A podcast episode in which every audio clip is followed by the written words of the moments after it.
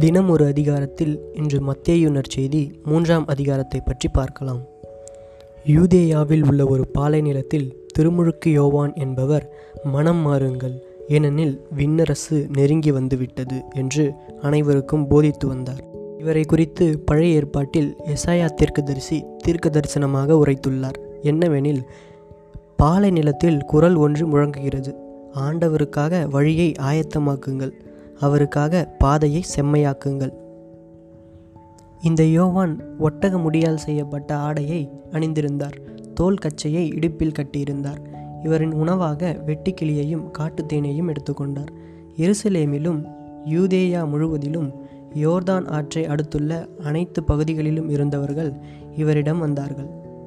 அவர்கள் தங்கள் பாவங்களை யோவானிடம் அறிக்கையிட்டு யோர்தான் ஆற்றில் அவரிடம் திருமுழுக்கு பெற்று வந்தார்கள். புதிய ஏற்பாட்டு காலத்தில் பரிசேயர் சதுசேயர் என்ற இரு பிரிவினர் இருந்தனர். அந்த இரு பிரிவினரும் திருமுழுக்கு யோவானிடம் வந்து திருமுழுக்கு பெற வந்தார்கள். அவர்களை பார்த்ததும் திருமுழுக்கு யோவான் அவர்களை நோக்கி விரியன் பாம்பு குட்டிகளே வரப்போகும் சினத்திலிருந்து தப்பிக்க இயலும் என உங்களிடம் யார் சொன்னது? நீங்கள் மனம் மாறியவர்கள் என்பதை உங்களுடைய செயல்களால் காட்டுங்கள். ஆபிரகாம் எங்களுக்கு தந்தை நாங்கள் அவருடைய வழிமரபில் வந்தவர்கள் என நீங்கள் உங்களுக்குள் சொல்லிக் கொள்கிறீர்கள் வெறும் கற்களிலிருந்து ஆபிரகாமுக்கு பிள்ளைகளை உருவாக்க கடவுள் வல்லமையுள்ளவர். இவ்வாறெல்லாம் திருமுழுக்கு யோவான் அந்த பரிசேயர் சதுசேயர் என்ற இரு பிரிவினர்களையும் பார்த்து கோபத்தோடு திட்டிக் கொண்டிருந்தார் யூதேயாவின் பல இடங்களிலிருந்து திருமுழுக்கு யோவானிடம் திருமுழுக்கு பெற பலர் வந்தனர்.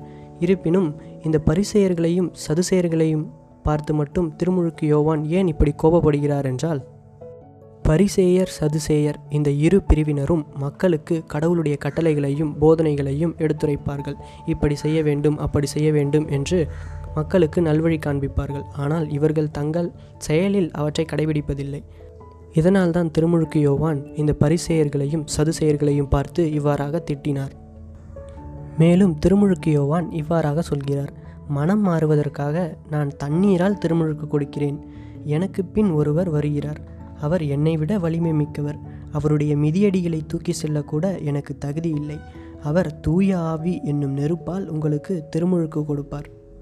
வசனங்களில் திருமுழுக்கு யோவான் எனக்கு பின் ஒருவர் வருவார் என்று குறிப்பிடுவதை நாம் பார்க்கிறோம். இங்கு திருமுழுக்கு யோவான் யாரை குறிப்பிடுகிறார் என்றால் இயேசு கிறிஸ்துவை தான் குறிப்பிடுகிறார். இங்கு திருமுழுக்கு யோவான் இயேசு கிறிஸ்து தூயாவி என்னும் நெருப்பால் உங்களுக்கு திருமுழுக்கு கொடுப்பார் என்று சொல்லியுள்ளார்.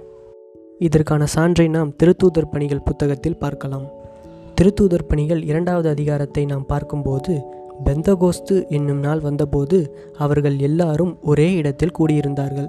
அவர்கள் என்று இங்கு யாரை சொல்லியிருக்கிறது என்றால் திருத்தூதர்கள் அதாவது இயேசுவின் சீடர்களும் அன்னை மரியாளையும் மற்ற சீடர்களையும் குறித்து இங்கு சொல்லப்பட்டுள்ளது.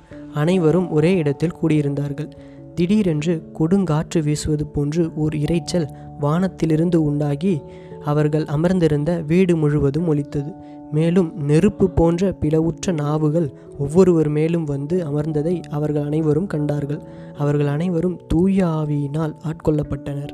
தூய ஆவியின் தூண்டுதலால் அவர்கள் ஒவ்வொருவரும் வெவ்வேறான மொழிகளில் பேசத் தொடங்கினார்கள். இந்த வசனங்களில் இயேசு கிறிஸ்து தூய ஆவியினால் திருமுழுக்கு கொடுத்ததை நாம் பார்க்கலாம். இயேசு கிறிஸ்து தன்னுடைய முப்பத்தி மூன்றாவது வயதில் தன்னுடைய இறையரசு பணியை தொடங்கினார். திருமுழுக்கு யோவான் யோர்தான் ஆற்றில் அனைவருக்கும் திருமுழுக்கு கொடுத்து கொண்டிருந்தார். அப்போது இயேசு திருமுழுக்கு பெறுவதற்காக கலிலேயாவிலிருந்து யோர்தானுக்கு வந்தார். அவரை கண்டதும் திருமுழுக்கு யோவான் நான் தான் உம்மிடம் திருமுழுக்கு பெற வேண்டியவன். நீரா என்னிடம் வருகிறீர்? என்று கூறி இயேசுவை தடுத்தார். அதற்கு இயேசு இப்பொழுது விட்டுவிடும். கடவுளுக்கு ஏற்புடையதை அனைத்தையும் நாம் நிறைவேற்றுவதுதான் முறை என பதிலளித்தார்.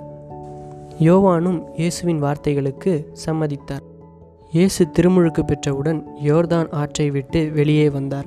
உடனே வானம் திறந்ததையும் கடவுளின் ஆவி புறா இறங்குவது போல தம் மீது வருவதையும் அவர் கண்டார்.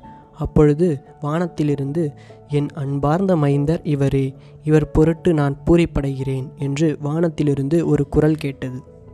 இங்கு இயேசு தன்னுடைய இறையரசு பணியை தொடங்குவதற்கு முன் பரிசுத்த ஆவியினால் நிரப்பப்பட்டிருந்தார். இது போன்ற நிகழ்ச்சிகள் எல்லாம் மூன்றாம் அதிகாரத்தில் சொல்லப்பட்டுள்ளது. இதன் தொடர்ச்சியாக நாளை நான்காம் அதிகாரத்தை பார்க்கலாம்.